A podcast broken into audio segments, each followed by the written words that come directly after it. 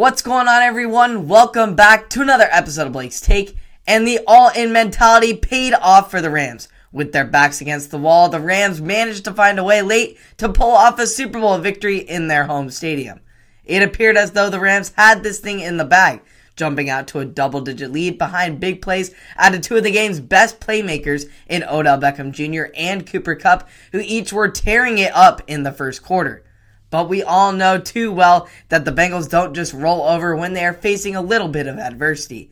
They got to the ground game going behind Joe Mixon in the second quarter, which allowed them to drive down the field and get the ball to Mixon, who got the Rams secondary to bite on a fake toss and then threw a dime to Tee Higgins for a touchdown in the Super Bowl on his first career pass attempt. You can't make it up.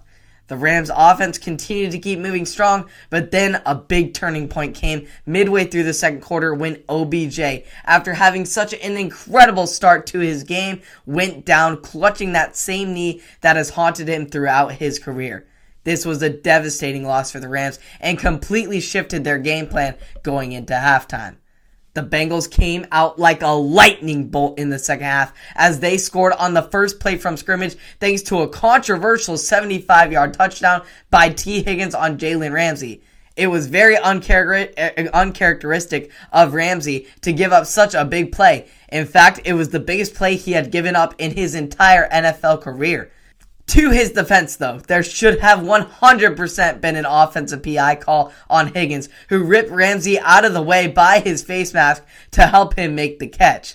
Then, the defense kept the firepower going, picking off Matthew Stafford on his first attempt of the second half to put the Bengals in a position to extend their lead.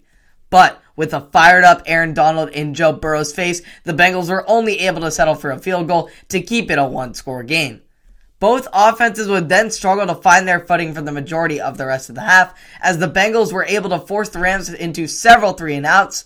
The Bengals' momentum then hit a wall as the Rams' D line really started to get after Joe Burrow, sacking him a record setting seven times and forcing him into a hurry on nearly all of his throws.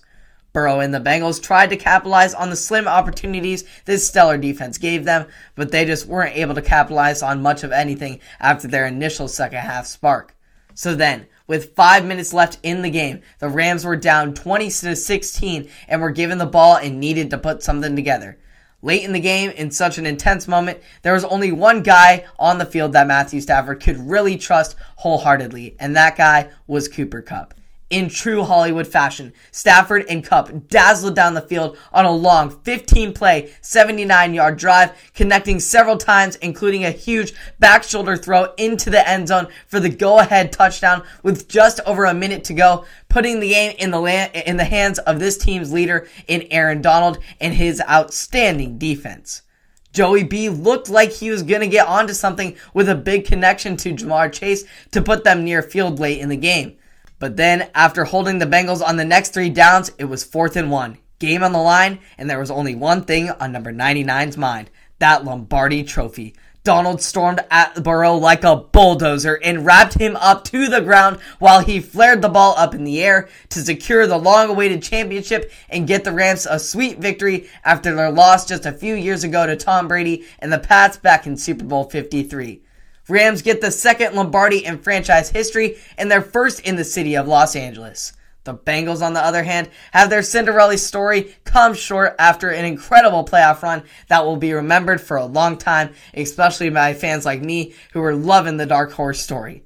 They are a young, bright, and up and coming team who is just in des- desperate need of a O line help. They need to protect their franchise hero Joe Burrow from taking any more sacks because while he is young and tough and agile, but man, a, a guy can only take so many hits. So while I am sad to see these underdog Bengals come up short of their ultimate goal, the Rams all in mentality paid off and was well deserving of a championship. So after all the drama, nail-biting moments, and outstanding football games, this 2022 NFL season has come to a close with the Los Angeles Rams atop the mountain with the title of world champions. I loved covering all the action this season, and I cannot wait to get after it come next fall. Until then, I will keep you up to date on all the offseason news and all the other action across the sports world here on Blake's Take on Apple Podcast, Spotify, and or YouTube. I hope you all enjoyed. Subscribe and like to stay up to date, and I will see you all in the next one. Have a great day.